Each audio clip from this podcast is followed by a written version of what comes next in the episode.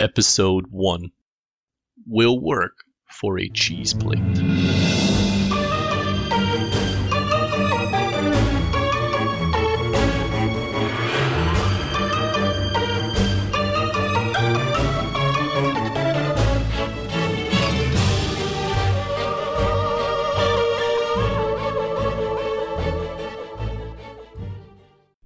To the Adventures in Lollygagging podcast. I am your, uh, I guess host isn't the right word. I guess GM would be the right word. This is an actual play podcast for, uh, we're going to be using the Zweihander rule set. It's a rule set uh, by Grim and Perilous Studios.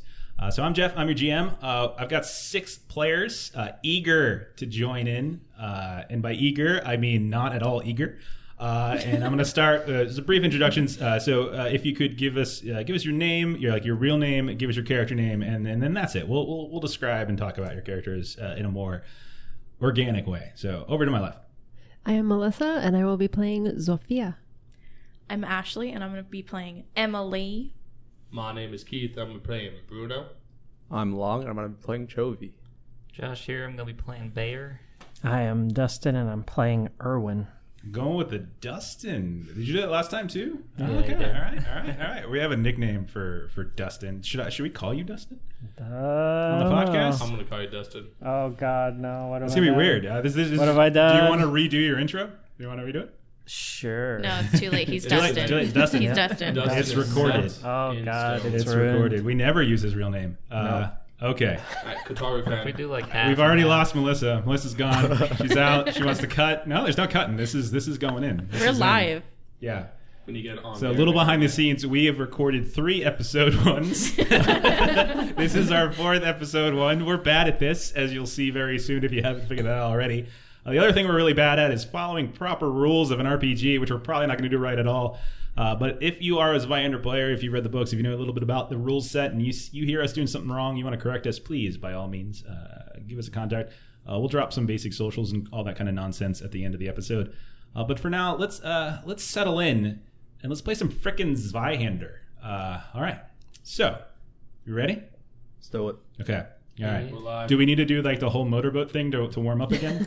Because we were motorboating to warm up. I mean- uh, Dustin. It's a it's a it's a tried and true practice in uh, in yeah in, in theatrics. Okay, so we uh, are going to start off uh, in the port town of Weishaven. Weishaven is a port town to the capital city of the Rhine monarchy, which is known as Occitan. So Occitan is a little bit further upriver from Weishaven. Weishaven is on uh, what's called the Thorn Coast. Uh, it's a coast. It's a kind of oceanic coastal town, uh, known a lot for shipping, uh, kind of up and down the river, but also has like these these deeper ports uh, on its coastal side. Now, our crew uh, has been has been working in this particular city. Nothing particularly fancy. We have a bunch of middle class and lowborn folk here. There's no one really fancy in our group and they've been doing basic labor. They've been doing a lot of work down by the docks. They've been doing some some basic merchant uh, merchant marine stuff here and there, kind of doing some barge shipping up and down river. Uh, nothing particularly fancy. They've been working primarily for a company called the Plum Hawk Trading Company, which I often refer to as just a PHC. Uh, and if you think of the Plum Hawk Trading Company, they're kind of kind of like a weaker East India trading company. We're in a relatively uh, middle age, medieval, maybe near Renaissance kind of uh, kind of age. A little bit of gunpowder, still still some knights and heavy armor and chainmail and stuff going on. Uh, so they've been working for the Plum Hawk Trading Company, but they have not been working in any grandiose fashion. They've been doing it for basic brass shillings, maybe a silver or two from time to time, until recently when they have fallen on some some down luck for reasons they're not entirely sure. Whenever they head down to the docks every morning to try to get a new gig, a new assignment, a new temporary uh, new temporary job, uh, the jobs get handed out, but they just they just don't get picked. Now, on the bright side, one of this member, one of these members, uh, happened to sort of stumble across uh, a- missive on one of the previous adventures, a missive that had the name of a local shipmaker, or at least former shipmaker, the name of uh, Master Harold Zeiger, and uh, that is where we're at right now. We are currently just outside of the town of Weishaven, outside the abode of Master Harold Zeiger, as this small crew has been recruited uh, to to perform said service. So, just to paint a little picture, uh, you are on the north bank of a relatively, relatively rough river. Uh, you've got looking ahead of you a fairly modest home, uh, single story. It's got a kind of a about a three foot tall stone wall fence kind of surrounding it. Um, you can see that it backs up onto this rushing river. Uh, you can see it occasionally, a couple couple boats moving past here and there. Uh, you can see, uh, kind of as you curve around the outside of this wall, uh, there's all sorts of half completed rowboats. Uh, there's lumber that seems to be in the state of either in the state of repair or being cut or being bent in such a way. It definitely seems to be the home of a person uh, who still is doing some sort of boat building. Nothing fancy, uh, probably something that maybe just a person might use for a rowboat to cross the river, or maybe a local fisherman might just kind of go out to get a catch for his family or her family. Um, but nothing, nothing particularly fancy. Um, and as you, uh, as the lot of you, as the five of you, sans Bruno, we'll get into him in a minute, uh, walk up uh, to the actual door, of knock on it. You wait for a moment, and eventually the door opens up, and you see the five of you standing before you in this hallway. It's about a, a four and a half foot tall, heavy set gnomish man. Uh, got a fairly heavy mutton chops, this kind of kind of wiry, wet, straggly hair kind of hanging down uh, down his sides. A little bit of a receding hairline, not the most attractive individual in the world. And as the door opens up, he says, Can I help you? What you requested is finally here. Oh, it's oh you right. Um, friends of uh, Bruno, are you? Yes, that's right. Right. Okay. Um, why don't you? Uh, just one, five, five, one, two, three. Seems to be tr- trouble counting. Uh, five, five. There's five of you. Okay. Uh, all right. Follow me in. Um, any you've got mud on your boots or something, make sure you cake it off before you come in. Mr. Ziegler's not particularly keen people tracking mud through his home. Uh, but in you go. Come on, come on. And so, as you all take your turns, you know, scraping your boots uh, along uh, along the ground right before you go inside that front door, you enter into this house. It's it's very dark. Uh, there's it's middle. It's, even though it's midday, there's just no windows in the sort of open entryway. The shutters are drawn. Uh, no lamps seem to be in, uh, seem to be on, or anything like that. Uh, and he just seems to be leading you further into the house until you are dropped into some sort of some sort of small study, and you can see there's already another individual sitting uh, in what looks to be a relatively rough spun brown uh, couch. And Keith, why don't you tell us what Bruno looks like, who's sitting on this couch? Uh, Bruno's sitting on the couch. He's uh not too tall, five foot, five inches, below average. Can Now, when you say he's five foot tall, is he five foot tall while sitting down, or is he like? No, no, no, no, definitely, definitely that short. Okay. Very corpulent, 212 pounds, very fat. Um, he's clean cut though, dark brown hair, medium brown skin. That's Hmm. actually backwards. Medium brown hair. His dark skin's backwards? Brown skin. That sounds sounds horrifying. Very nice tan. He's lived lived in the city for a long time. Gets a lot of sun out here. But uh, yeah. I mean, he, you see him. He's he looks like someone who can who can fight. He's got some weapons on him. But uh, yeah, he's sitting there, waiting for the rest of his party to arrive. And yeah, you see them one by one start uh, start lumbering in. Uh, the room itself has a handful of places to sit, but not enough for everybody. Uh, so the couch that, that Bruno's sitting on is probably room for maybe maybe one or two other people. Uh, then you look that there's a kind of a leather chair in the corner, and then there's a desk behind which uh, is another seat, which clearly none of no none of you should probably go sit in that. That would be really strange and inappropriate. Uh, but as you as you come in, um, you you hear the gnomish man uh, as you all funnel past him as he stands at the doorway. Right, I'll um, I'll fetch Mister and uh, if you'd be so kind, don't touch anything. Um, don't uh, don't wander. Uh, Mister Zeiger is a very private man, and um, right, okay. just uh, hang tight. and he disappears uh, right in front of your eyes. So it's just the invisibility potion. He's gone. Now he just turns around and he walks uh, in a different direction away from the front door. So is anyone sitting next to Bruno? Yeah, I'm gonna waddle up there, try to get a spot. Okay. So uh, so who? What does Chovy look like? Is Chovy. So Chovy's a young halfling. He's dark brown hair, dark brown eyes, fair skin, but he's only three foot eight inches and forty pounds. 40 pounds. 40 pounds. It's a wonderful juxtaposition of the very corpulent Bruno right next to Chovy. We fit perfectly. I feel like your bicep or your thigh probably weighs more than, than Whoa. Chovy does. I mean, you're probably right. Yeah, you probably work out. Yeah. Hey, it's perfect. She's sitting on the couch. He's sitting on the couch with me. Excuse me, Yeah. because uh, we might break it if there's too many big people. Wait, is Chovy female? No. You- I, I, I, said, he after. Okay. I wasn't sure. Okay. All right. So, Joey the- just sounds like a female name. I'm sorry. Is it short for anchovy? Did It I is ask you short this for already? anchovy, It's very clever. It's very clever. Anchovies are small. Okay. Uh, okay. So because you've got Chovy sitting on the couch, that means there's another person. There's another space for somebody else. Anyone else uh, want to go? Emily down? will go plop herself in between them. Okay. So what does Emily look like? Uh, Emily- Emma. I'm sorry. We should. We should. We should. Emma Lee. Emma Lee. My name is Emma Lee. Uh, she's super short. She's 5'2". Um, she's 102 pounds. She's got light brown skin, um, hazel eye, um, and uh, also light brown hair. Um, she spends a lot of time outside, so it's sort of sort of sun bleached. Um, and she generally tends to wear uh, a lot of wraps. She does get into quite a bit of scuffles, so she's always injured or something. And uh, yeah, she just kind of leans over to Bruno and she goes, "What kind of nonsense did you get us in? Have you seen how creepy this house is? It lo- does look pretty creepy. We need the money, don't we? We haven't had jobs for weeks. How bad?" I think bad enough to go here.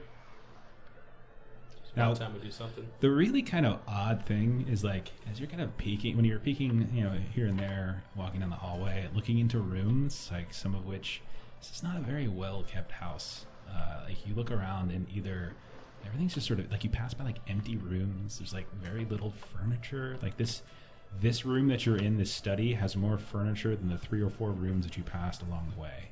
Um, and you don't hear any voices, despite the fact that it sounds like there's voices. Uh, you, uh, we'll, we'll say the window's open, uh, and that's why we can hear the river still rushing, uh, rushing past us.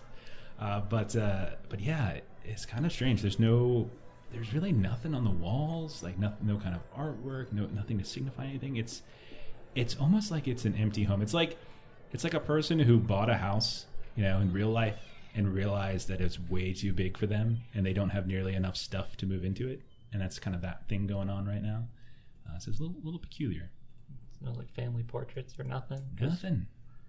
blank. No, just totally blank. Uh, and you saw, you know, it's not, the guy kind of wandered off. I like the Gnomish man. He's a little, he looks a little odd. He's got looks to definitely, definitely has this. Eh, probably, probably drank a few. Maybe, maybe lived a hard life. Uh, you're not really can't really peg an age. Um, he didn't give a name. None of you asked, uh, but he didn't give a name. But you got the you got the feel that he's some sort of he's he's definitely a servant, not a. You, you know Harold Zeiger to be human, so uh, definitely not a relative of any of any sort. Uh, so there's still like another chair. There's this other, other chair sitting in the back next to an empty bookcase. There's nothing on this bookcase. Um, does anybody want to take that seat? There's still three people, lum- you know, lingering around. Instead of taking the seat, I'll go stand awkwardly next to the bookcase. Okay, what makes it awkwardly? Uh, I just I start to lean up against the bookcase, but I don't because I don't want to touch anything. So I'm kind of like leaning back, but I'm not really leaning back. I'm just not really sure what to do with myself. I don't want to touch anything because they said not to touch anything. So And what uh, what does Erwin look like? Erwin is uh, ebony skinned, uh, about five foot eight, slender. Uh, has a very large hat on. It kind of even makes it more awkward that he's wearing this hat inside and he didn't take it off. Yeah. He's kind of always used to wearing the hat, and not taking it off. Just a tiny bit of chestnut hair sticks out of from underneath of it. Uh, light brown eyes, slender. So is it like a tricorn hat? You know, you know what I mean when I say tricorn hat? Yeah, it's kinda like okay. that. Okay, right on. Yeah, yeah, yeah. I'm getting a picture of it. So as you as you kind of get ready to lean against like uh, the, the actual bookcase, maybe maybe one of the things you also notice is the fact there's a lot, there's like a nice, very clear layer of dust as if no one's really kind of cleaned this in a while. I think it's just sort of there, right? Uh, and so yeah, there's still that one chair, and I feel since there's two people left, this is when we should probably start doing our first combat. We should probably roll for initiative, and the the one who lives gets the chair. Oh man, it's like musical chairs. Yeah. If you don't make it to the chair, you get kicked out. Okay. Are you going for it, Bear? Oh, you bet your ass. Wow. Wow. Okay. All right. So what does Bear look like? Oh, Bear, he's a real mountain of a man. Uh, six foot two, 253 pounds.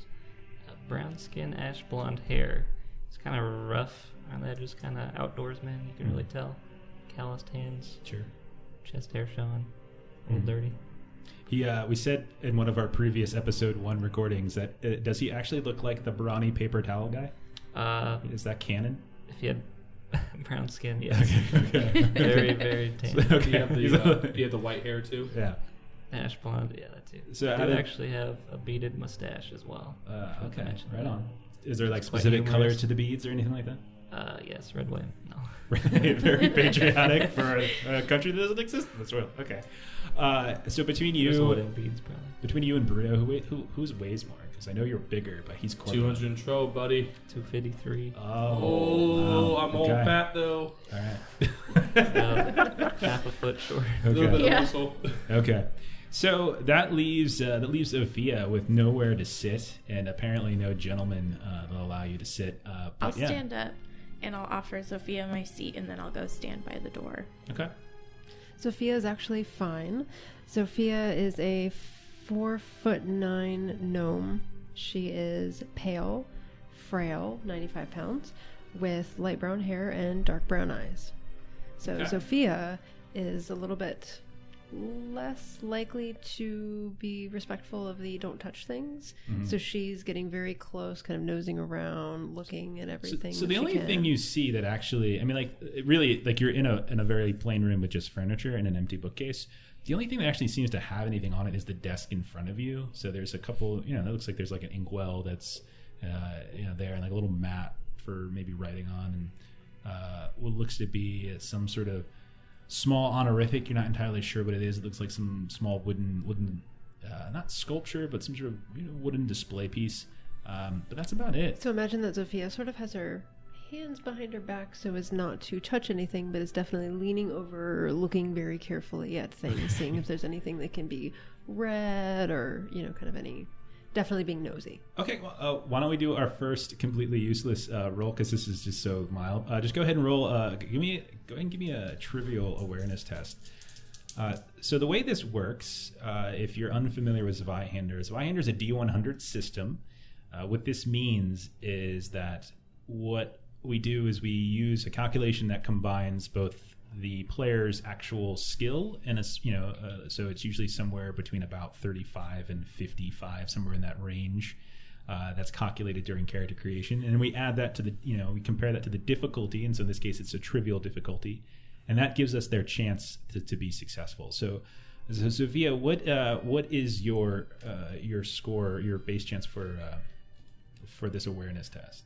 So awareness is perception. My perception is 47. And so 47, and then we take a look at trivial. And so a trivial test is uh, is quite easy. It's like it's incredibly easy, which means we get to add plus 30% to that score. And so that puts you at a total of what? 77. Which means now she's going to roll a d100, and if she rolls 77 or under, which I'm taking from the look on her face that she did not do, uh, 77 or under, she would succeed. So what, in fact, did you roll? Exactly a 77. Oh, did you really? Which okay, is- which is technically a Yeah. critical success, I, I believe, because it's a 77. Yeah. So in Zweihander, whenever you roll doubles like 77 or 33, it's a crit.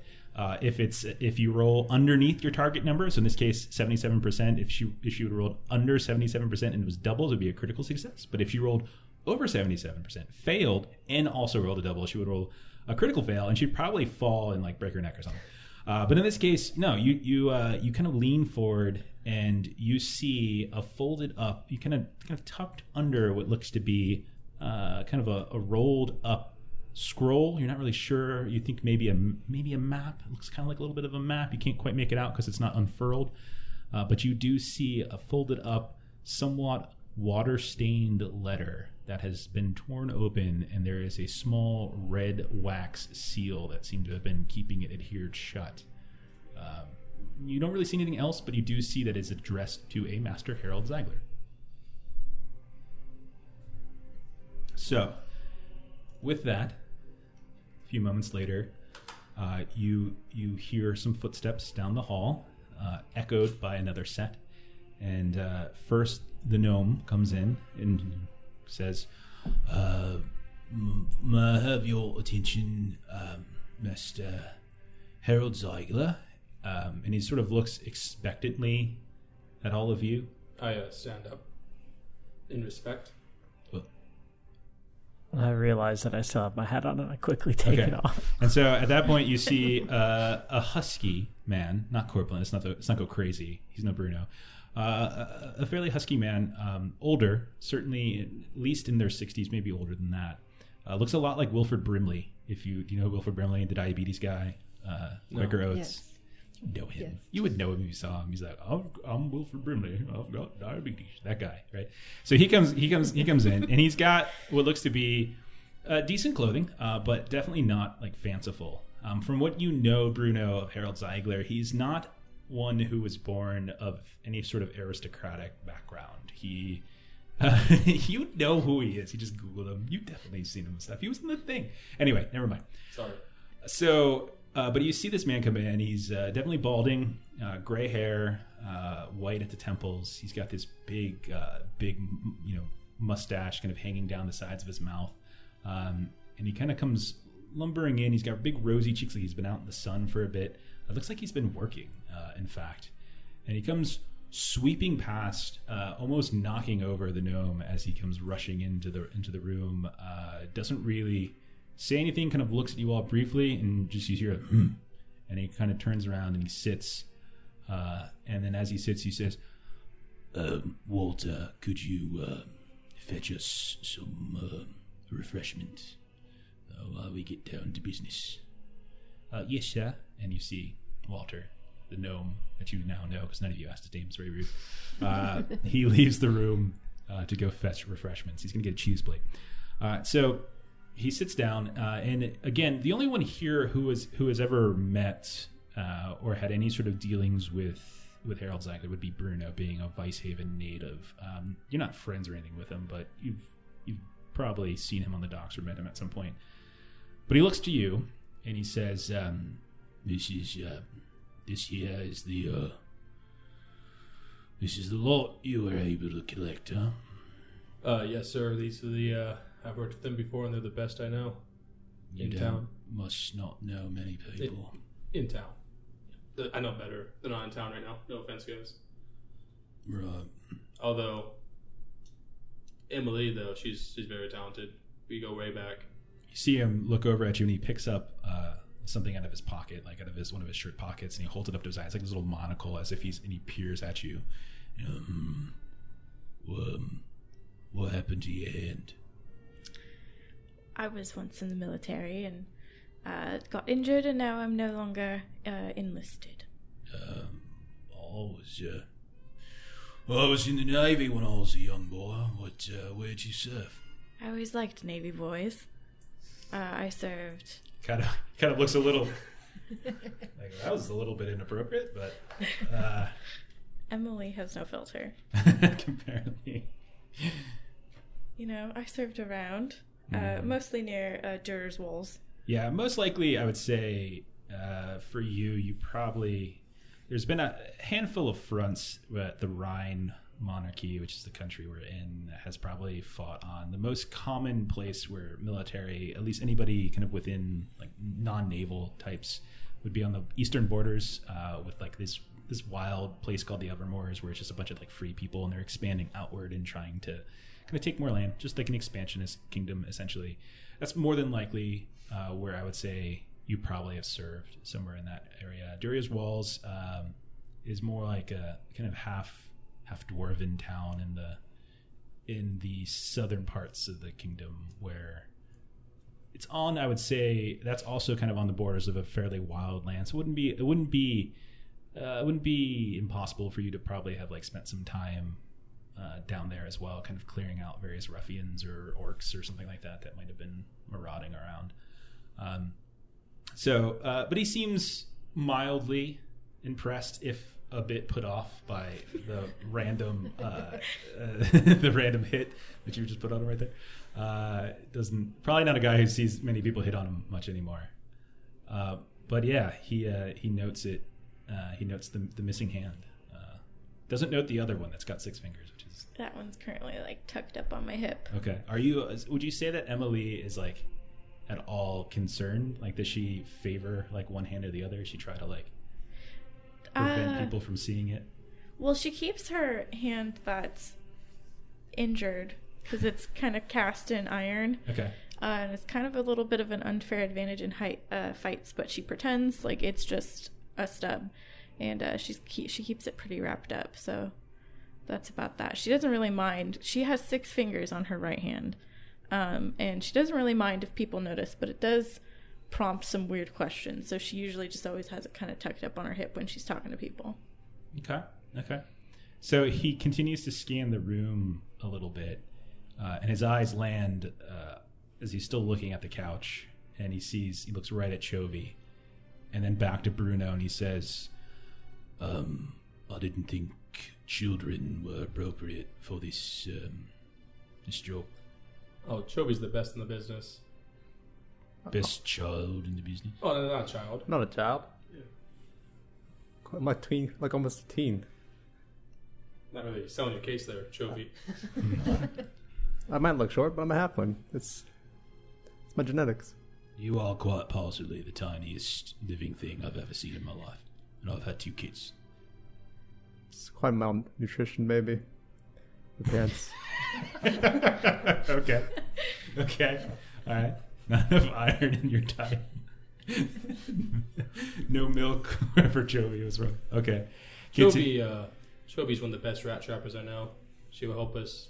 She can help us. I don't know why I keep calling it she. He can help us, uh, you know, catch anything we need to or help us set up traps. He's the best. Toby, do you have something you need to tell us? Yeah, you think you're mistaking me for my partner, and I pull out my ferret.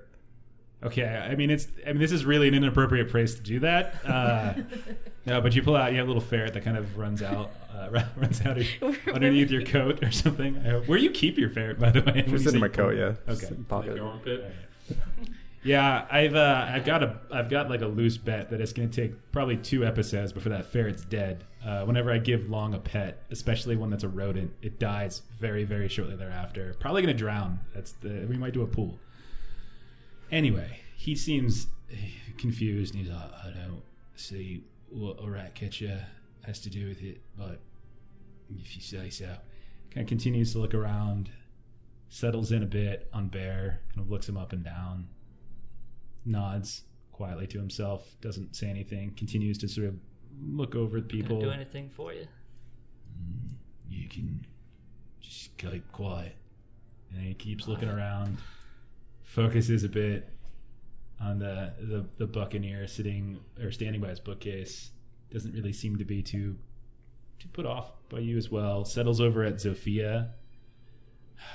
Skewing a bit young, are we, Bruno? No, she's just little like this one over here, Chovy.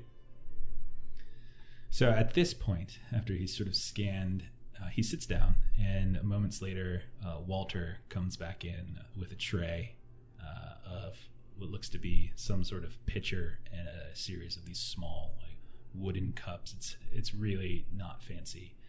Um, plops it down on the, the actual desk right in front of him and begins to pour with no amount of delicacy whatsoever, and very easily spills it onto the desk. And when this happens, like you just see uh, Master Harold Zeiger just kind of stares at him, uh, like, well, a, a bit of decorum, please. You're embarrassing me. And then he's like, I'm sorry, I'm sorry, sorry, Mister. And he continues to pour, and he starts handing it out uh, to anybody. Is anybody taking a drink? Sure. Absolutely. Of course. Okay. All right. Thank you very much. Mm. Just grunts. He goes back, hands keeps handing them out. Uh, there's also a wonderful cheese spread, just all sorts of this wonderful, wonderful hard cheeses. No, there's none of that. It's just a drink. And so at that point, um, he stays in the room, in fact, and just kind of steps off to the back, standing behind uh, where where Harold Zeiger is staring you. So is it uh, just you two that live here? I thought there was a wife. And uh, go ahead and just go ahead and give me a quick awareness test. Uh, this will be trivial. Alright, roll the 16, so that's pretty good. Okay, so yeah, you you definitely succeed. And the wince that you see Walter, who's standing in the corner behind Harold Zeiger, make is unmistakable, as if you just really said like the wrong thing. We came in, uh, Walter here said uh, she wouldn't appreciate it if we made a mess, but doesn't look too I said, upkeep. I said he wouldn't appreciate it. Oh, And so at this point, kind of tired of this strange little impasse, uh, this little faux pas by Bear, um, Master Harold Zeiger speaks up and says, My wife passed away some years ago from childbirth. I can't tell which voice is which, by the way. I think they're just the same person. It just this might be a case of just multiple personality. But anyway, we'll go with it. But she died many years ago from childbirth. Thank you for bringing up such a wonderfully painful memory. My apologies. So he shakes, he kind of shakes his head, uh, sort of ruefully, uh, pulls tufts on his mustache a little bit, smoothing it out uh, somewhat. Takes a long swig uh, of whatever it was drinking. There's a big old head froth that shows up on his mustache. Sets it down, swipes it off with his his sleeve, coughs a little bit, clears his throat, and he says, Right, I don't got a lot here to have you all do a bit of a job.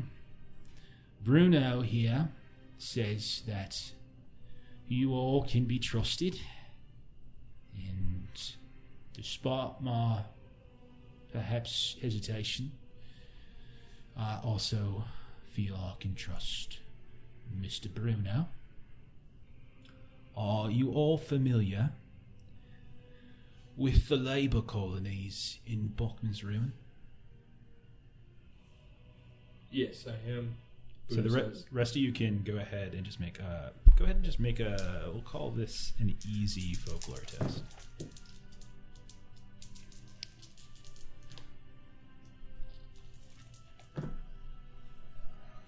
I have uh, 48% plus easy's 20. Easy is twenty percent. So that's 68, and I rolled an 18. Any other successes? Yeah, I got a 16 as well. Okay. Bruno lied. Uh, I was gonna let you have it, but if you wanted to roll, that's fine. Yeah, I was gonna give it to you. It's not not that big a deal. Six, yeah, at least one person's gonna be successful. That's all that matters. Anybody fail? Yes. Anybody Yes. critically fail? No. Okay. Yes, I did. Did you critically Yes, fail? Yes, I got a 66. So I like to think this is when you speak up and you try to like you're totally confident with exactly what it is, but what you start describing is something absolutely nowhere remotely close to what Bachman's ruin actually is. And so what is it um, what is it Emma Emily says at this moment, Ashley, as I put you on the spot? Emily, she just kind of perks up a little bit and she goes, Well, one time uh, when I was in the, the tavern back at home, back at uh, Walls, I was talking to this dwarf and he was telling me, and he says that it's uh like this forest and there's this lake in the center and there's this woman and she likes to sleep in the lake occasionally and then she starts to like get quiet as she notices like his face is just kind of like what are you Yeah, it's getting about? red. Like he's like holding in like, just a, a, a great amount of consternation. And she's like, I'll just, I'll stop now. I never knew that's what it was. Well, that's not what it was. Oh. Fine.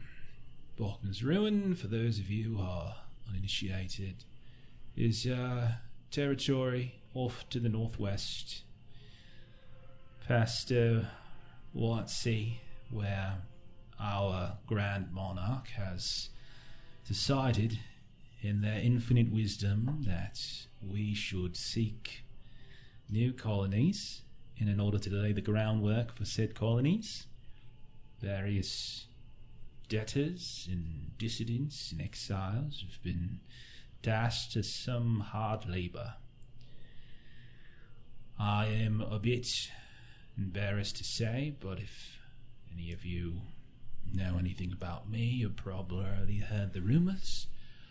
I have two children, Gabriel and Madalene, who were sentenced to such time in the ruin.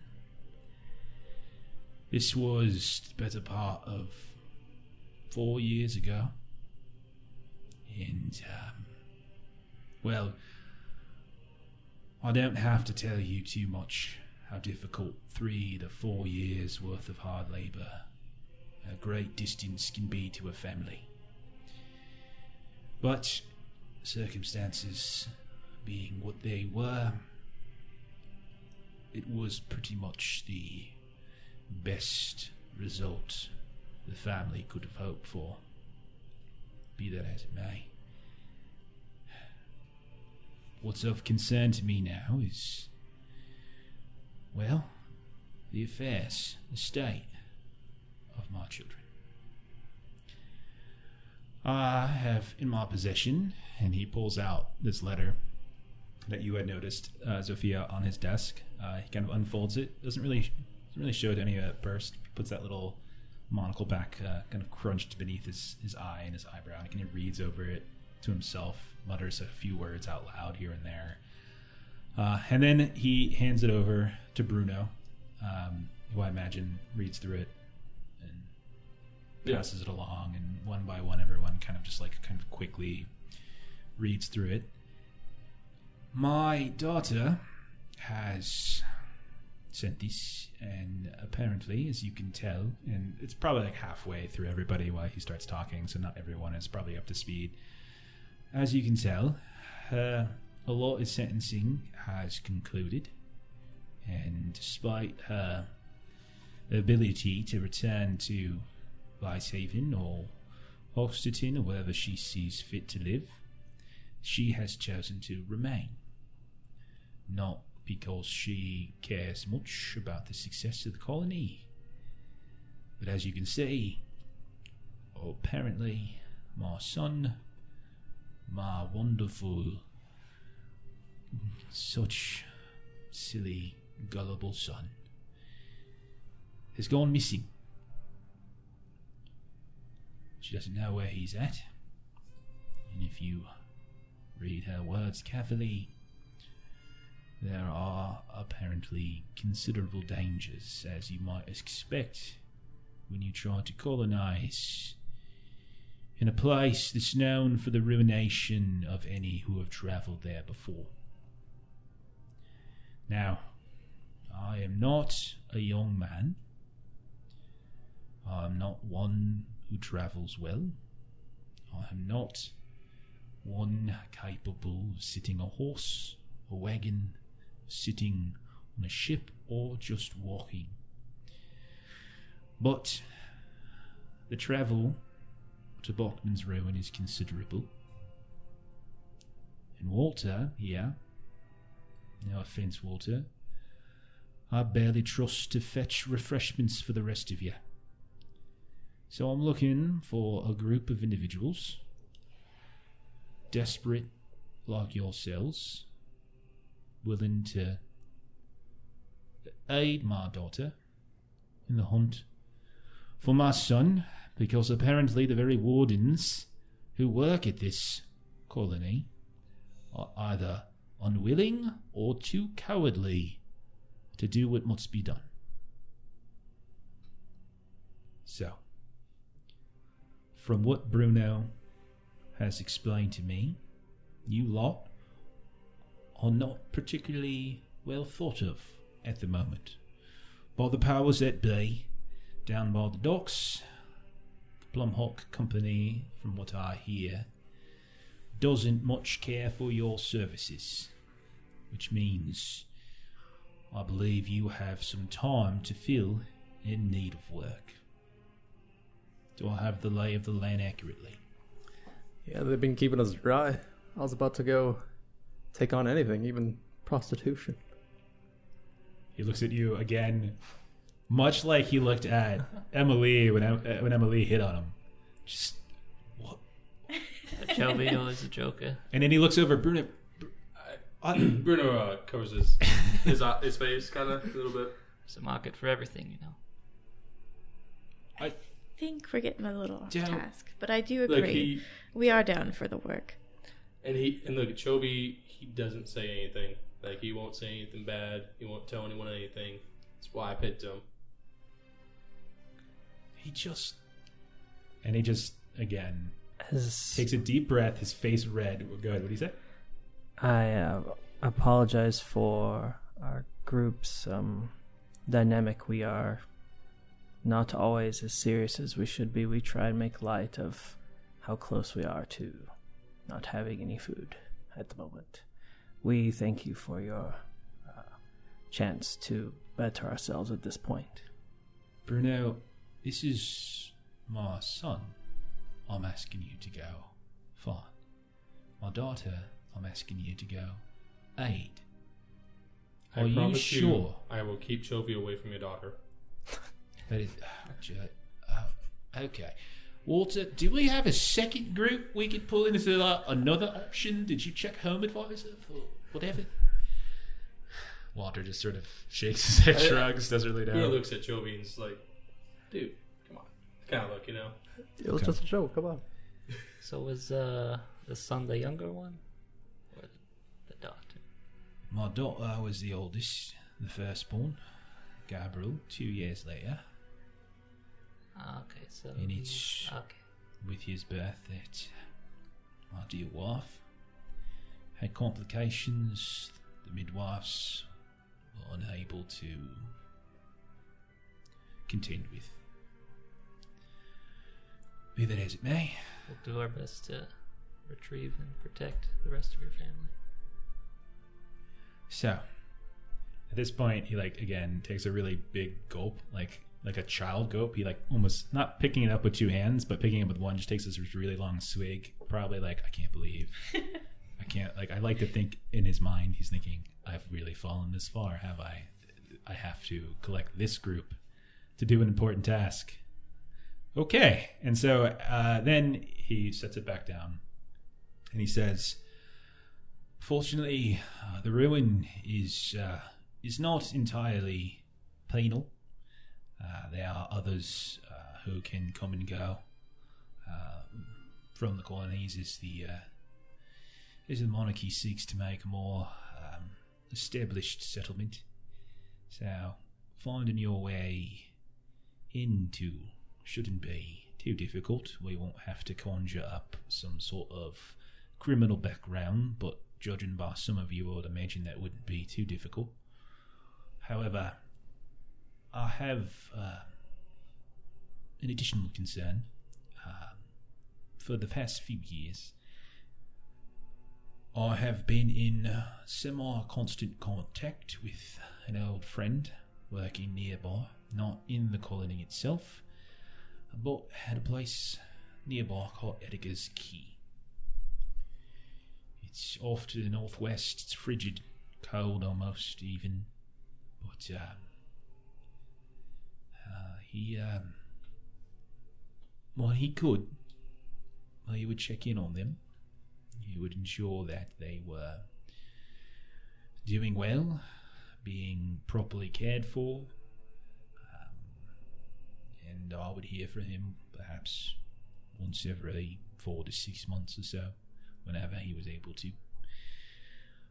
My last contact with him was that um, my daughter was doing well, working working at the Abbey's beet farm, and my son had joined uh, had joined the foresting crew, and they seemed repentant for their crimes. They seemed comfortable with their lot in life, and although I haven't spoken with them or heard from them, but for this letter from my daughter all this time. At the very least, I had that bit of solace. So, um, getting to uh, the ruin, I'm sorry to say I can't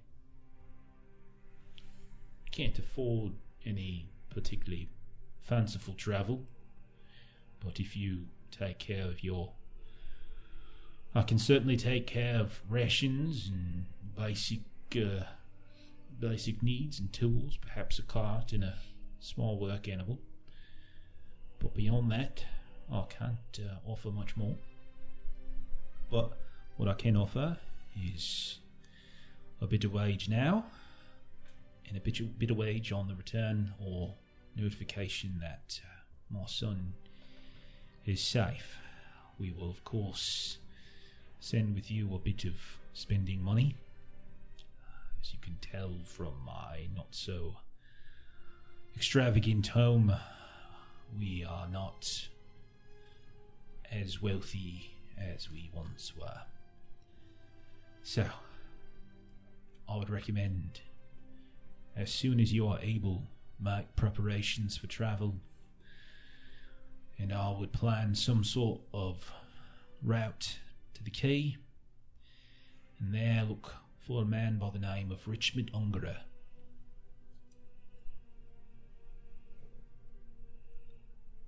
It's amazing how quietly everyone's trying to write stuff down. They don't want it. It's okay. It's all right. It's fine. I'm just Say excited. Ungerer. You know what? I'm just You're not allowed to say names. That's the rule. Keith, every time every time Keith says a name, it's wrong. Just assume it's wrong. Okay. So he settles back for a moment, kind of looking expectantly, like as if I mean, might be questions or some line. We can be ready by the mower. How many days Tomorrow. do you reckon it would take to get there?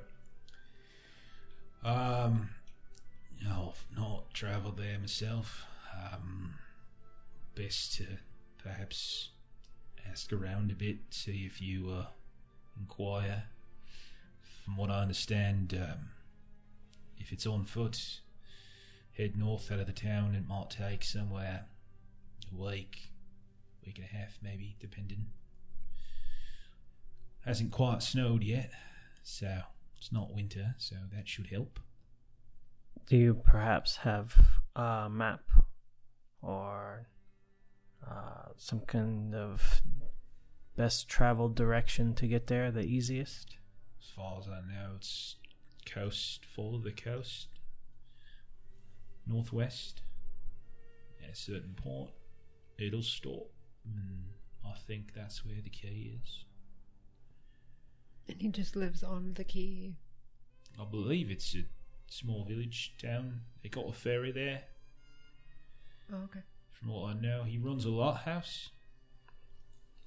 I think. If you don't mind, could we get a description of your children as well as Unger, Mr. Unger? A Ungerer, but that's Ungerer. fine. No, no. Hey, that hey, you got the first two syllables down, so that's that's definitely progress. Uh, so uh, my son, sorry, my son is um, five foot eight, About yeah. black hair. It's long. Middle of his back now. I don't. Again, it's been three, four years, but last I saw, he had a scraggly beard, but he also had been in jail for some time at that point, and they didn't allow us to clean him up for trial. But uh, yeah, my daughter, even shorter, curly hair, chestnut big bright smile. Growing up, she was such a sweetheart. Though it's a bit infuriating sometimes how frequently she apologises for things that are nary her fault. But Uh, how much? Uh, how much longer they they both have in their sentence? it took some doing, but we got their sentences down to 36 months hard labour. So, it's been over three years at this point. And although my understanding is that some choose to stay in the colony, having established some sort of life, some sort of freedom, um, I never believed that that's what they would do. And from what this letter suggests, that's not what she wants to do. So.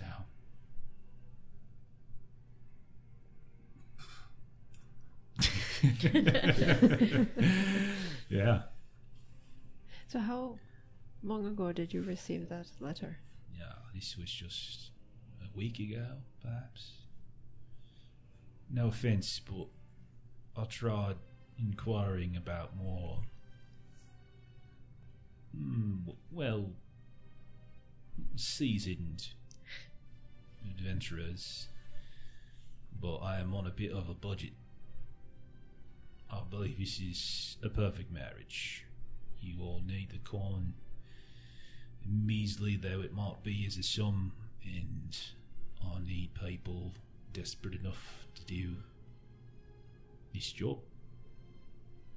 Thanks for understanding our situation providing the necessities to complete the job. Make sure you document in invoice all, all of your various goods and services needs. Deliver them to Walter here, and as best we can, we will provide some sort of reimbursement on top of basic wage. I'll keep that in mind. Will Richmond be Rich mutt, Rich Mutt? yes, like a dog. Oh, We used to call Richmond. him Muddy back on the ships. That makes more sense. Would will Richmond believe that you have sent us along to him? Is he a I will certainly send correspondence with you with my seal and signature. perfect? Thank you. This isn't. This isn't my first. Uh, well, actually, this is my first situation. Like, it's come to think of it, but I will go see if we can uh, get a route how to get up there as quickly as possible.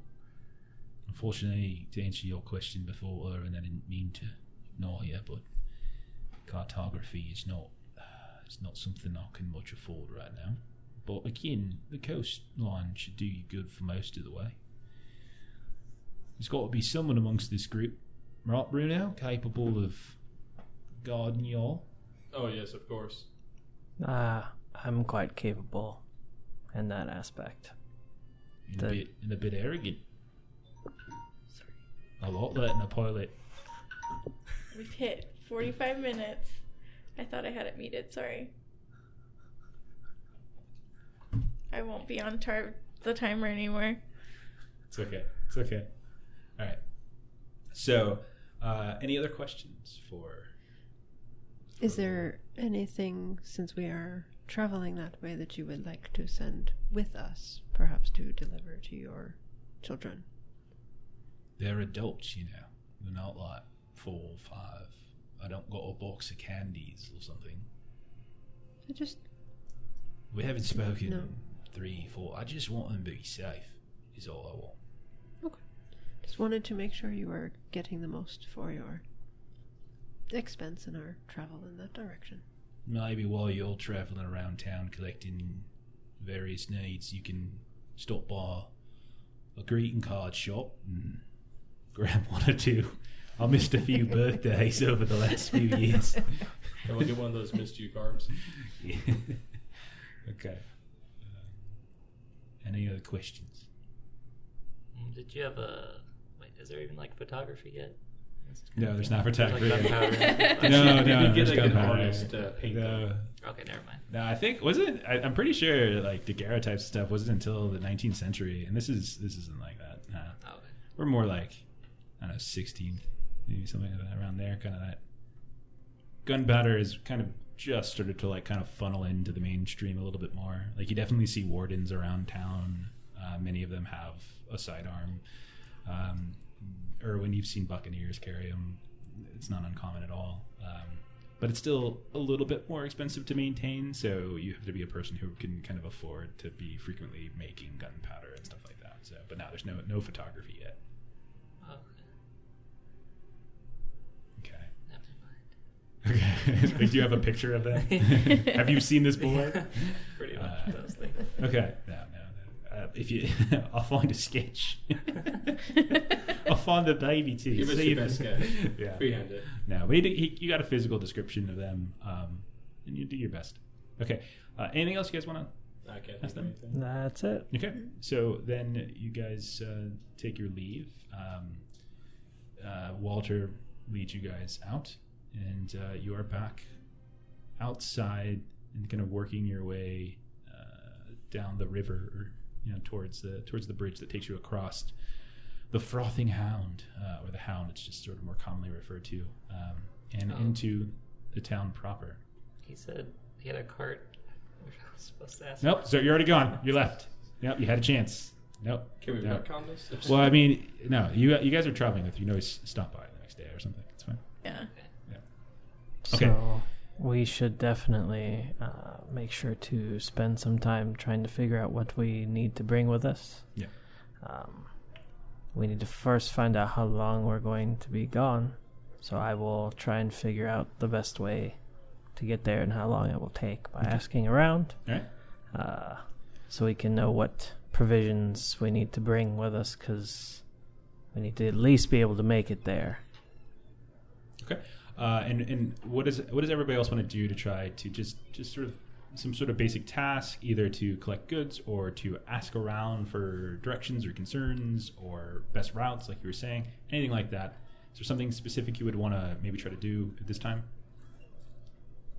Um, I want to ask Bruno if he knows what um, happened with his children, like why they they got sentenced. What would I know as Bruno? Huh. Okay, so um, this one, I would say this is probably. We'll make this. Um, hmm, I think it's rumor. If I'm, if I'm doing that correctly, I don't know. I get I get rumor and folklore. I've been doing folklore like it's uh, like knowledge local, like for like Pathfinder, Starfinder stuff. Uh, but we'll we'll make this rumor. So let's do. Um, this wouldn't be you. This is this wouldn't be Oh, you, okay. Emily. If you're asking him if he knows, if you're asking Bruno if he knows, Yes. I would actually be asking Bruno to do this. Bruno, let's just make it rumor, um, and let's make it a. Let's actually make it a hard. I failed. what? I had a 34% chance. Or to 28. So Okay. minus the hard, which is what, 20% if I remember right? Uh, hard is twenty percent. That's correct. So that brings it down Now we do have we do have these wonderful fortune points. Uh, so if you're unfamiliar with uh, Zweihander, what you do at the very start of every of every session of Zweihander, you add I don't know. We, we use like these little beads I have, but you add one bead, one fortune point to the pool, uh, and then for each player, uh, not counting the GM, and then an extra one on top of it. So since we have since we have six players, we have seven in the fortune pool. And then if you ever want to like re-roll a fail, as long as it's not a crit fail, if you ever want to re-roll a fail. Uh, or if you ever want to get like an extra action point or want to roll like an extra damage die in combat, you can hand in a fortune point. But if you hand if you use a fortune point, it comes to the GM, so it comes to me, and I get to like I'm going to do right now. See if the mic picks it up. Put it in my misfortune point pool, so now I can use it for very much the same reasons later to try and kill the players, which I will very much want to do. Especially Chovy, because Chovy is really freaking me out, pulling out ferrets, talking about prostitution. I don't want to know what he does. I'm getting with that a ferret. I'm getting a weird vibe. What's going on with Joey? What's going on? Alright, we're just gonna try I his was, like, luck. I was gonna call you Richie Richard. I've Gere been in some tight places. Uh, okay. Okay. Wait, what? That, that- that doesn't help. It doesn't help. Oh my Come on, I'm god. just a rat catcher. Oh god, phrasing, man. All right, all right. So try it again. That's a no. That's a no. Uh, so yeah, I would say you don't know, but that also is something you could potentially try to do. You could, could potentially try to ask around Yeah. town or something like that. Sure.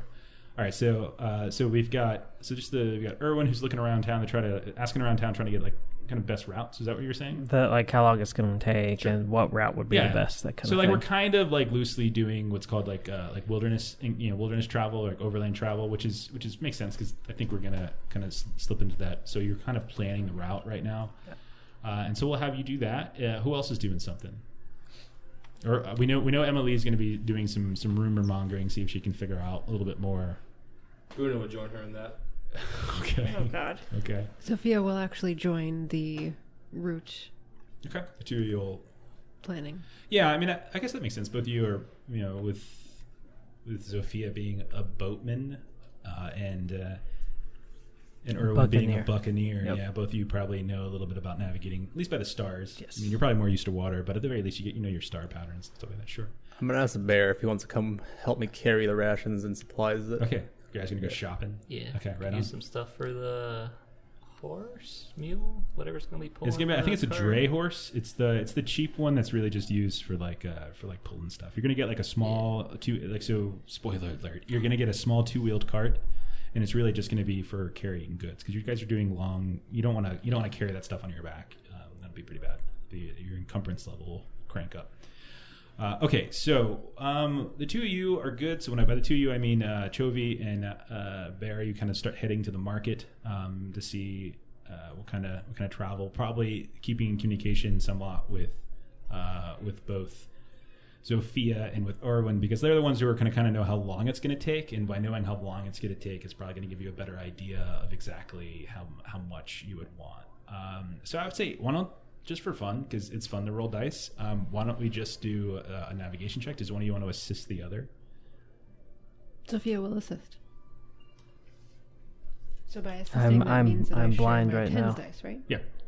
So assisting, so in certain things you can assist with rolls in Zweihander, and since when you roll a d100, you roll a d10 and a d100, we kind of s- you, you, you kind of hand you literally hand your die over to somebody else, and you have a skill point in it, right? Yes, I do. Okay, so yeah, I will assist you. I can't do that. I don't have navigation. So Then You we'll do need that the a- other way around. yes. Don't you need to have a skill rank? Yeah, to Yeah. assist you have to. you Oh, have to then do I something. can't assist you. I can't do anything. All right, so then I don't know why, what I'm doing. okay, then why don't you just why don't, why don't, why don't uh, you can still roll it? Wait, it's flip to fail. How are you a buccaneer without navigation? Uh, flip to I have, fail. I have pilot. Uh, okay, okay. So go ahead and roll. Uh, go ahead and roll. We'll make this. This is a standard check. This isn't too difficult. So go ahead and roll. You'll you'll flip the fail, Flip to fail. Yeah. And then Zofia will just roll normal. So you can drive, you just need a GPS. Yeah.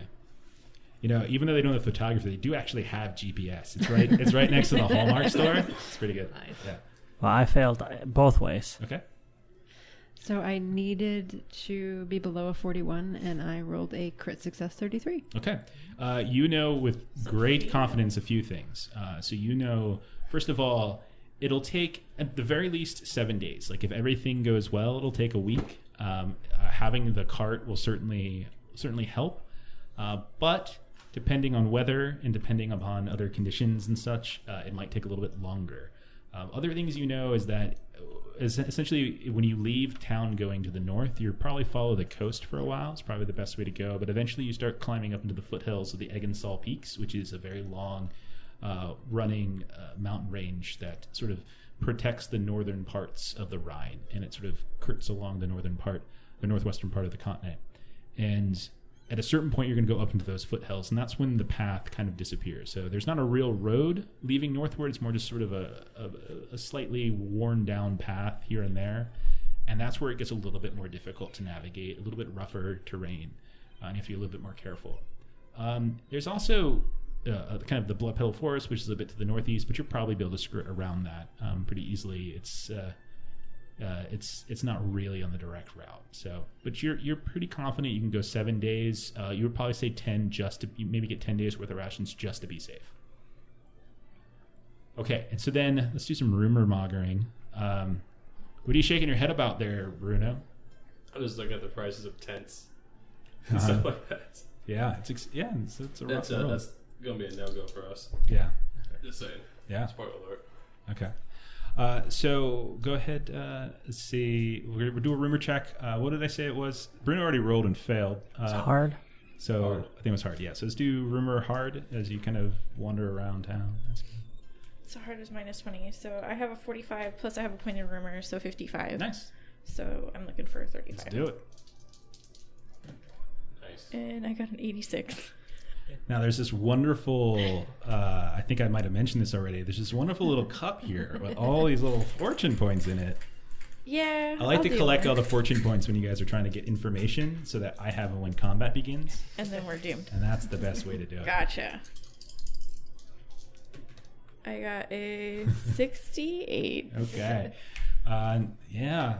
So, information you're getting as you ask around. Uh, some people actually just just call you out as being rude. Like it's just it's just flat out rude. What do you? What do you gossip is just not something that a, a good citizen would do.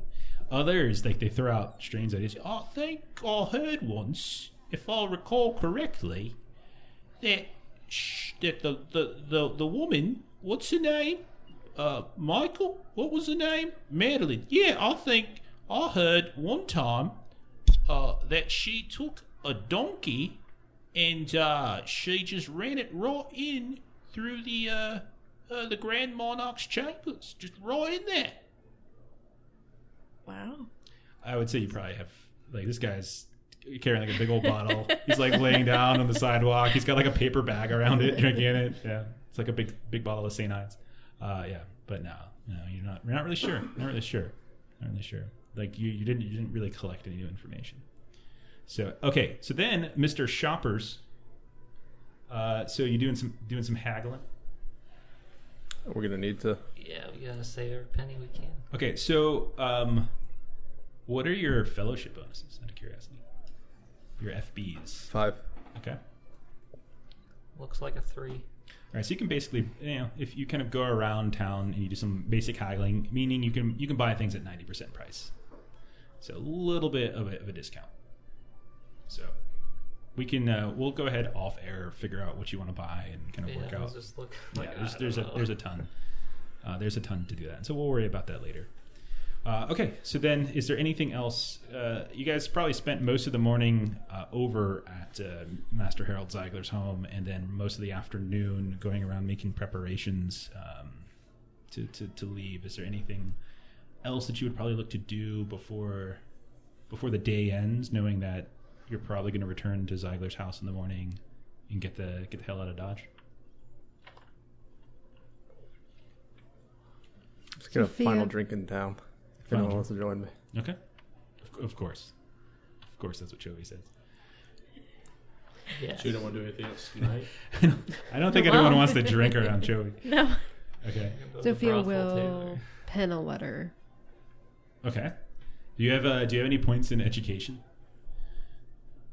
Well, let me take a look at my sheet Is here. education in this game? Yeah, it's a it's a it's a it's a special special skill. Oh, yeah. Sorta, it controls a bit. Generally speaking, how well you read and write, and languages, and all that kind of stuff. Oh, right. No. I'm not saying you're illiterate. Just saying you're probably not the most skillful with words. So probably simple sentences, like big cart go north. no, nothing like that. But like, yeah, it's not that great. So who who are you penning a letter to? Okay. I'm just sending a letter back home. Okay. Okay. All right. Mysterious. All right. Indeed. All right. So you go and you get your your boozing up at the Batfish a little bit. Okay. Anything you want to do while you're there? Any carousing? Or anything? No, not really. Just I just Hang kind of around. want to look and see who's in the bar. Okay. Um, I mean, it's usual crowd. Uh, it's it's just a, a regular sa- a regular crowd on a Saturday, and the regular crowd shuffles in. I just screwed up that lyric, but a couple of people got the joke. Um, and yeah, it's it's mostly dock workers. So you see, I mean, that's the, if you're at the Badfish Tavern. There's other places to go, but this is probably the one that you feel most comfortable in. Um, there's a little bit swankier uh, tavern, uh, kind of on the north side of town. You're in the sort of southwest side, uh, near the docks, and uh, the Batfish is is mostly sailors and dock workers and that kind of stuff. Um, you see some people from the Plum Hawk Company that are actually employed, um, and then you also see others that are just sort of contract workers like yourselves. Uh, people coming in and out. Yeah. So, is there any anyone you're looking for particularly, or something you're looking to do? Do I recognize anybody like from interactions? Um, I would say. I mean, you. I would say you do. I mean, you definitely recognize faces. Uh, I don't know how. I mean, how like this is definitely your circle. Like your group is kind of the people who have sort of The guy settled together. there. No, uh, no. Uh, Tysonian. Uh, he is currently getting surgery uh, right now. Pity. You really, you really messed him up. You broke his jaw. So, yeah, no, he's not there. Uh, but you see some other people you've you've you've you've fought with a little bit. Bear probably just chat around, let some close people know that finally got a job after all this time. Okay. Yeah, no. I'm Okay. not gonna say like the specifics, obviously. Well, people are going to start asking that. Right, you got a job. You, you, you, Oh, you. PhD, fine. oh, It's great. It's great. Yeah, it's right. yeah, sworn, sworn secrecy. Can't Sworn too much. secrecy. Pretty oh, serious. It's so. Oh, wow, Yeah. mate. No, come on. You can tell me. I'll, we'll, we'll be back in a week. Just uh, In a week, you'll be back in what? Okay, all right. I'll be looking for you in a week. Then you're going to tell me about when you return, right? uh, we go yeah, way you- back, mate. We go, we go yeah, back years. I'll tell you all the tales. We used All to that. chop them trees together, you know? Oh gosh. The So many trees. Just chop, chop, chopping them. Splitting logs, all that stuff. You're really not going to tell them? Okay. Bear must really don't good think plan I this can. trip to go perfectly if we'll be back in a week. it's supposed to take us a week to get I don't know if Bear was paying attention. Bear was just kind of sitting there There's the a lot of stuff time. going on. It's like I really enjoyed the cheese We might want to renegotiate a contract. Holding his Back gas a little bit. Okay. Misspoke. It's a week to get there. Yeah. Yeah, I didn't hear the rest of that. Well, he could just kept going. Uh, okay, fair enough. Fair enough. Uh, anybody else looking to do something? I'll have one last beer of Chovy. Okay. I'll sneak his ferrets and breadcrumbs. Okay. All right. Uh, are you invoicing the beer? Because that's probably not going to be. That's probably not going to be covered. I don't think. Yeah. I don't think. He, Mr. yeah. Master Well, we haven't Zeiger's got this started covered, right? Yeah, we haven't started the trip yet. No. Then we start doing it. The it. per diem doesn't kick in Yeah. until tomorrow. Right, but per diem usually doesn't cover alcohol. I can tell you that my per Yeah. diem, my job never covers It's alcohol. been as much since as I would love it to. I think Funnily enough, the per diem I had one time, uh, if you chose to have, it would cover one alcoholic beverage. really? Yep. Walmart, man, is just fancy. They're down. wow, wow. Any man. price in that beverage? Uh, that's they amazing. they they paid for complete meal, so yeah. We probably should say, oh, oh, we're not uh, Walmart. No, um, more like Walmart. okay. So you guys drink for a bit, and uh, and you have kind of a last kind of raise the glass to uh, to the Badfish Tavern, a place that you've been. Some of you, like Bruno, have been for almost your whole life. You've been in the town. Others have been here probably a couple months, uh, maybe a year, kind of settled in. Uh, it was it was good while it lasted, um, but for whatever reason, whatever you did on your most recent job, just a, I guess you just didn't do a good enough job, or you got a bad reputation, or who knows? Like, but you just kind of gotten froze out, or maybe it's just bad luck. You know, just whatever happened. I'm gonna go and sit out on one of the docks and just stare at the sky. Okay, Is Sasha in the bar? Not this one. No, no, no, no. This is oh, not. Oh, this is too. So Sasha, so we we've been playing these characters a little bit here and there, just kind of getting a feel for Zweihander. So we've been doing like these little mini, not entirely relevant to the bigger campaign plot adventures. And in one of their previous jobs, they had a very hoity-toity supervisor named Sasha who didn't much didn't much care for them. But no, this is He cared not. for Bruno though. This is yeah, it's true. This is not the place that Sasha would be drinking at mm. all. No way. He's all fancy. I kind of, as I'm sitting there and I'm like nursing my beer, and I kind of turned to Bruno, and I was like, you know who I really want to find and mess up a little bit? Who? That bloke Sasha. He was all up in himself, thinking he's better than us just because he's got, you know, fancy clothes. You know, I don't like men like that. Well, I mean, he is better than us. But I think Is it's he whatever he really? wrote in his book is what did us in. He was always taking He- He's notes. probably the one who screwed us over. I think so because then we we got back and we were blacklisted. Honestly, I think we were. You were far too honest with him. You should go beat him up. Nah, I'm just joking. Don't we tempt beating me. I'm sorely tempted. Do you think he'd be up at that ritzy bar?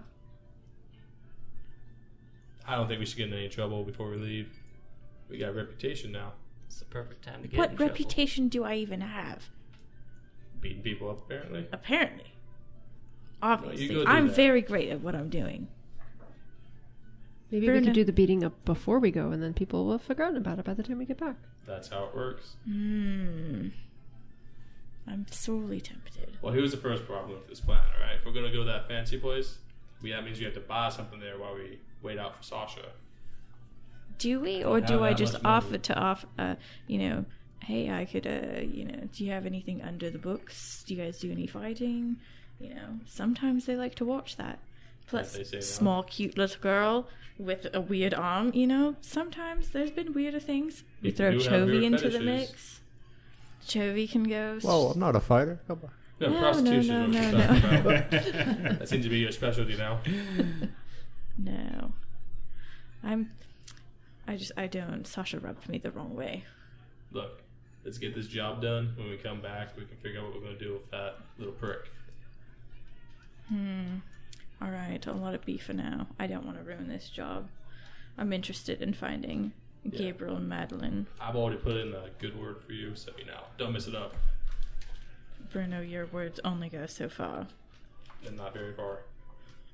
Went far enough this time. Yes, you're right. I think I'm going to give out uh, some corruption uh, for threatening or considering the threat of going and fighting and beating somebody up. I Okay, believe I'll uh, take it. I'm going to give I'm going to give three to three corruption to uh, Bruno. I think you're clear. You were you were arguing against it, so it'll be Emily, it'll be Zofia, and I think Bear seemed to be he liked it too. He seemed to he seemed to be. So like, who we who we doing? I think yeah. I think, okay, okay. He's he's you know everybody's man. He'll he'll hop in or whatever. I, I got vibes like you were cool with it. You're like yeah, yeah, He is the Yeah, muscle. yeah. Guy was kind of an asshole. All right, so okay, so it, corruption, by the way, is just something that we use uh, to sort of drain, you know, track like changes in alignment stuff. It's this little mechanic that happens at the end of kind of a long session. Uh, all right, so anything else? No, I'm, I'm pretty tipsy at this point. Like, Yeah, so I think I think it's probably a good idea that we do some toughness chests to see uh, if anyone got intoxicated. Are you all familiar? We're arm wrestling or something. Are you all familiar with like how intoxication works? Yeah. Yeah. Once, yeah. Uh, that's in chapter. Okay. All right, so you guys have been drinking. I would say, ooh, we say about three hours, four hours, maybe. I've, it's that sound solid right? four Yes. hours. Okay, so like i- in in old Zweihander uh, in chapter nine under hazards and healing, there's this little there's this little uh, section called liquid courage, and so for every hour you drink, you have to make a toughness test based on what you're imbibing, with the difficulty becoming worse for each hour you drink. Uh, so this means that if you drink wine on the first hour, it would be a standard toughness test. If it uh, the second hour, it would be challenging. The third hour, it would be hard, and so on. So for each hour, that difficulty. If you start mixing different alcohols, assume the worst of the two or the more types of of liquor uh, you drink. So failure results in intoxication, uh, whereas a critical failure results in becoming immediately incapacitated from intoxication. Uh, you may always choose to automatically fail your toughness test to become intoxicated. Is anyone wanting to automatically fail and just go just go drunk? No. Oh, the Yeah, dice let's- decide. Okay. I want to try. Okay, so I'm gonna call it. Um, it, I'll, I'll probably put it on. Uh, I'll put up, I'll put it on routine because it's roughly it's it's not. Hmm, it's not good rot gut. It's not good wine or rot gut. It's it's sort of cheap ale. So I'll put it at routine. So plus ten percent toughness test. Uh, so everybody's drinking. This is a good way. To I end would the first I would episode. say that I stopped after about two hours and went and set out on the dock. Okay, so you'll do the first two, Yeah. and then and then you'll bail. All right, so let's do hour one. Go ahead. Starts with oh, again plus ten percent. Oh no. Zofia has a critical fail. Oh, you you get through your first beer, and you're just clunk. Your head just slants. Bear as Against- well.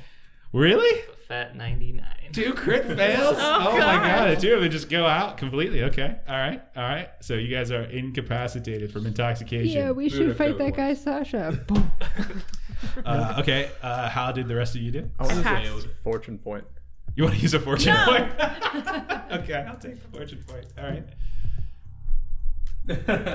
All right, I still failed. So remember, you can't use a fortune point for a crit fail. Yeah, okay? it wasn't Yeah, critical. Because crits crits are like the end all be all. If you ever get a crit fail, it's a crit fail. All right, so I failed as well. you failed one. Okay, but two crit fails, one regular fail. I failed as well. Okay, how about I ask this question? Did anyone pass? I so we did. got Emily. Emily. Bruno Emily's the only one. failed. All right.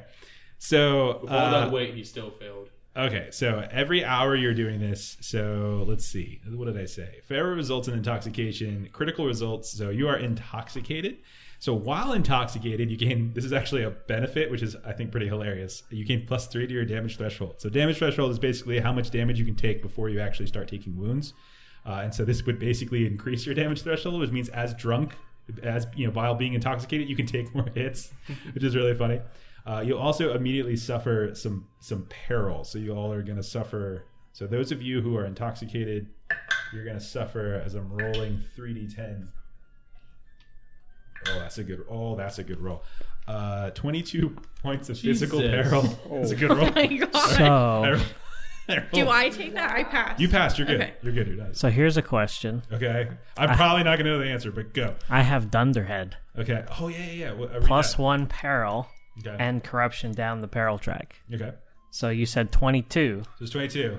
So I immediately go three down plus one track, so I go four down Okay. all the way to incapacitated. Okay, so you collapse too. No looking at the stars tonight for you, sir. Uh, and all of you who are tox- intoxicated, you take one corruption. I take two. Yes. That includes the crit fail. Yeah. I didn't even have to crit fail to get incapacitated. That's how bad I am at drinking, apparently. Okay, so then there's a second, uh, so second hour. So Emily, Emily this time it's uh, okay. So this time it is uh, it is basically standard. Bruno, you're not incapacitated, so you're just intoxicated. So I'll you'll keep going. yeah. So this time it's standard. I keep going. If you critical fail, you're incapacitated. Oh yeah. Okay. Yeah, go straight to incapacitated. Ooh. Okay, so brawn 45 plus 10, so 55 plus standards is plus nothing, so 55. And I rolled an 84. Okay, there's all look. at There's still a couple fortune You points. know, I love how we're using fortune points just to get drunk. I'm good to be drunk. Okay, that's fine. Nothing wrong with being drunk. I passed with a 10. Okay, cool, cool, cool. I failed, so I want to use the fortune point. You're ridiculous. Okay, all right. You're using fortune points to avoid getting drunk. nice, I got a four. Okay, all right. And then finally, for the third hour, this time uh, it's actually going to be challenging, so it's minus minus ten percent to your rolls. What, uh, do I, do you roll for me because I didn't fail, pass? Oh, you're intoxicated now. Yeah. All right. Twenty-three points of physical peril and a corruption. Oh. So I'm incapacitated. Okay, so you just pass out. Yep. Okay. I will be passed out after this next one. okay. I'm gonna keep using those points. Are you kidding me? just try to survive. It's like a drinking contest. at this oh point. no, I didn't make you it. know, I'll use one too. Oh my god, this is ridiculous. There's no more fortune point. One oh, there's more. one more. Okay. You guys are Ooh. banned. 19. Okay. All right. So you do not become intoxicated. So you manage to Damn, I'm good. unlike everybody else, it's, it's that extra corpulence that you have that probably helps, you know, helps with your, with your drinking. But everybody at the table, one by one, just drinks themselves to the point where they pass out and have to be quite literally thrown out onto the street at a certain point uh, in the evening by some of these these workers. Uh, now, what you all don't realize is about being intoxicated is that you, when you're intoxicated, you fall unconscious. Uh, well, actually, you you cannot recover your peril condition track for 24. I mean, see if I'm reading this right. If for some reason you are incapacitated while in, intoxicated, you fall unconscious for six hours. You cannot recover your peril condition track for 24 hours after being intoxicated, as you suffer from a hangover. So Oh, okay. it's gonna be a rough day for you all. I'm Yes. permanently Basically. incapacitated. Is that how that works? No, no, no. It's a good thing our two uh, scouts are both drunk. Okay. So anyway, morning comes. Uh, many of you find yourself. Uh, Bruno being the only one at the home. You actually probably went home and slept, whereas everybody else is just thrown out on the street or the beach. You left me there? I don't know. it's your I'll call. take uh, Chovy and um, Emily Okay. And so you to my all, place. at a certain point, one by one, That sounds bad. you make your way. I'm a gentleman. Thank you. really, really hungover, with the exception of Bruno. You made such a great impression on Harold Zeiger yesterday. Uh, you guys really take your job seriously. These are his kids, you know, like absolutely they would probably get a good night's sleep for that first day. But I like to think when you knock on the door and Walter Algrim opens that door, you look about as worse as he, as bad as he does, and he and he smells the booze. Like, uh, oh, are you all drunk? No, I'm fine. Bruno says. So uh, Harold Zeiger, Walter Algrim, they kind of point, they kind of take you out to where the uh, the small two wheeled cart is. Little little horse, little little little horse that you can kind of nice, beautiful. Gray. I don't know horses. Uh, it's gray. Let's say it's gray. I like gray, and uh, you start loading up your various your various goods and rations and everything that you piled up. Some extra clothes, some extra items, etc. Um, and even though Harold Zeiger seems quite disappointed with the fact that the vast majority of the group is probably hungover right now and not looking great, um, he he looks to Bruno and he says, "I hope you, I hope you all, when push comes to shove, um, actually do the right thing." That is getting out of the system now. So that way we can focus on the trip ahead. Good luck. And he turns around and uh, he goes inside. And uh, you all begin your journey northward. And I think it's where we're going to end the night.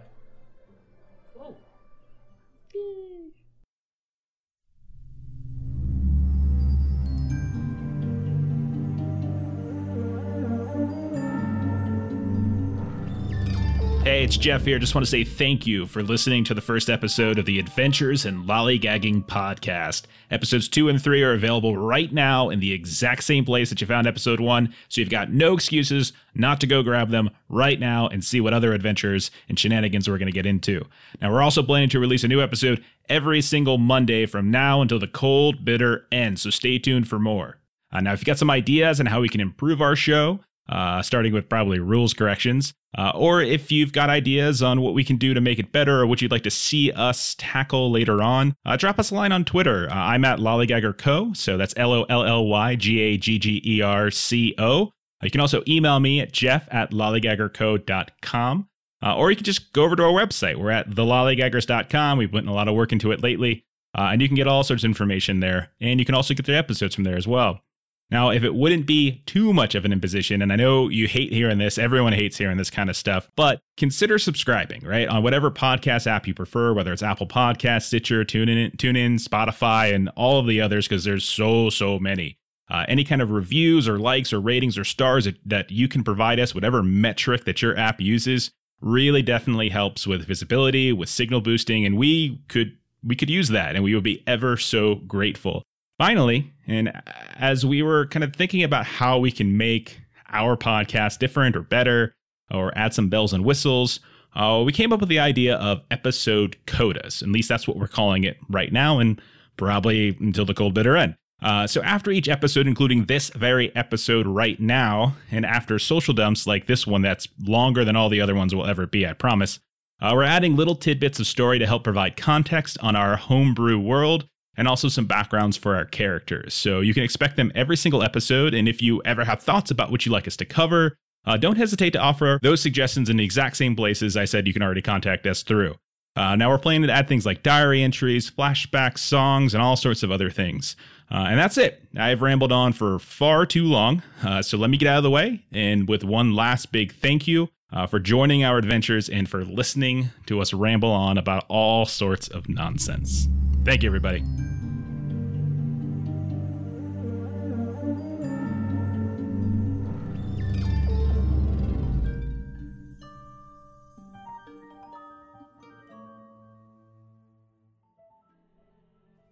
Coda.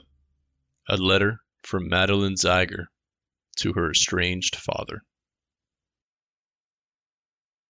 My dearest father, much time has passed since our last correspondence, and in that time I have come to regret the shame my brother and I brought upon you. I cling no longer to futile defenses, except to say we wished a better world not only for our family, but for those we called countrymen. It is only in these years apart that I have come to realize the veracity of your words, that it was ignorance, not malevolence, which drove us. And without your words, painful though they were to hear then, Gabriel and I would have suffered far longer sentencing and a far worse fate. You have no need of my forgiveness, Father. Therefore, in its place, I offer overdue gratitude. I wish that was the extent of the motivation for this missive, but I fear the news this letter brings is far graver, and a part of me perhaps fears what feelings, if any, it will be met with. Father, Gabriel has been taken. The colony has failed. The isolation of so many deviants and dissidents resulted not in unification or reformation, as its architects promised, but in extremism. And when faced with such isolation, when forced to stare into the darkness of the ruin we inhabit, even the most rational among us can be swayed by alluring promises and voices.